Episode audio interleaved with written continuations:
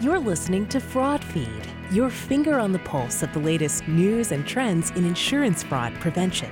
Brought to you by the Coalition Against Insurance Fraud. Insurance fraud hurts everyone, and it's important to know how it can affect you and what you can do to fight against it. Now, here's your host, Stephen Murphy. Hi, everyone. Welcome to Fraud Feed. I'm Stephen Murphy. This episode explores shady contractors and how they take advantage of homeowners after a natural disaster or storm. Hurricanes and tornadoes, earthquakes, forest fires, hailstorms, and floods all cause billions of dollars in damages in the U.S. each year. In 2014 alone, total insured losses due to natural disasters exceeded $15 billion. With so much money at stake, it's no surprise that some people try to exploit the system for a quick profit. This is where shady or fraudulent contractors come in. These contractors often con homeowners out of insurance money by taking large down payments or extracting extra cash through hidden fees, and they never even begin or finish their job. They even cause additional damage to roofs and siding in order to inflate insurance claims. Homeowners' insurance claims are often also denied for fraudulent repairs, forcing the homeowner to pay out of pocket.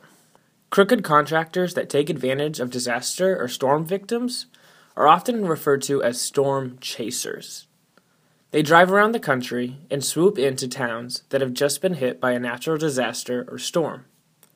Earthquakes and wildfires on the west coast, hurricanes and tropical storms in the east, tornadoes and hailstorms in the Midwest.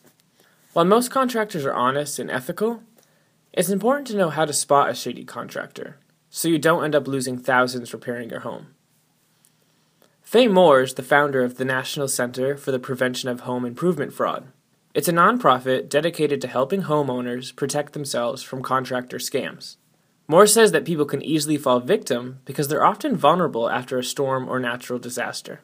So they're totally distracted, and usually in a disaster, people are coming to help the Red Cross, the United Way, Catholic Charities. So um, disaster victims have the idea that everybody's coming to help them, but that isn't true. Here are some tips on how to spot a shady or fraudulent contractor. If the contractor arrives in an unmarked van with an out of state license plate, this could be a sign that the contractor is a storm chaser. Ask to see the contractor's required state or local license. If a contractor offers to waive part of your insurance deductible or offers to fill out insurance paperwork for you, this could also be a sign that the contractor is dishonest. You should be working with your insurance company and agent from the beginning to hire an honest, local contractor. Faye says that the two things she hears most from victims of contractor scams is that they were in a hurry to get things back to normal and that they didn't think it could happen to them. These types of scams, however, can happen to anyone. You know, people think it's the typical victims, you know, seniors, uh, first time homebuyers who've never dealt with a contractor before, the physically impaired who can't get on the roof to see if they actually have damage. But we've seen uh, police chiefs, detectives, mayors, uh, celebrities have all been ripped off as well. These are three tips to consider when hiring a contractor.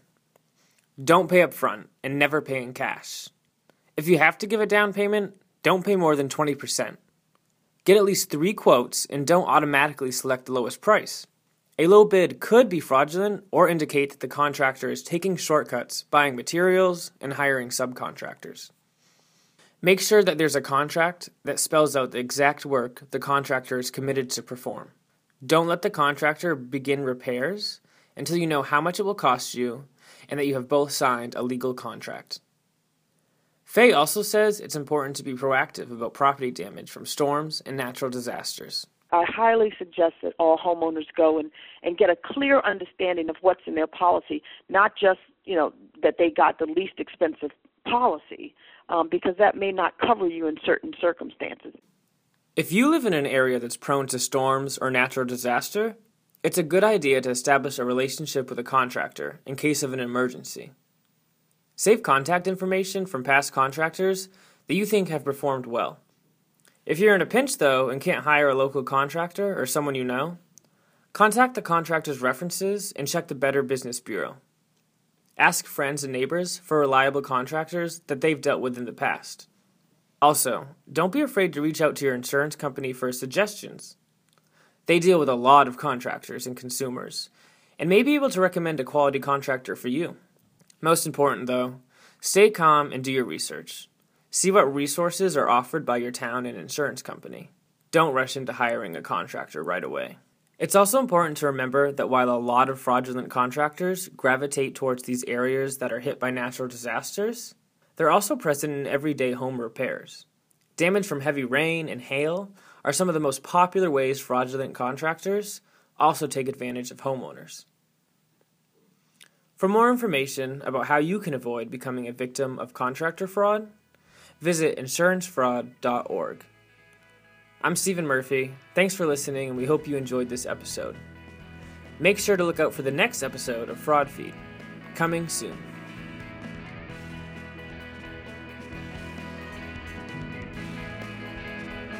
This has been Fraud Feed, brought to you by the Coalition Against Insurance Fraud.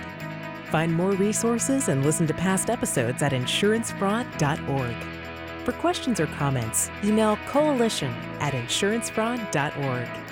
We value your feedback. Please consider leaving us a review. And if you like this episode, don't forget to subscribe to our podcast feed or follow us on SoundCloud so you never miss a show.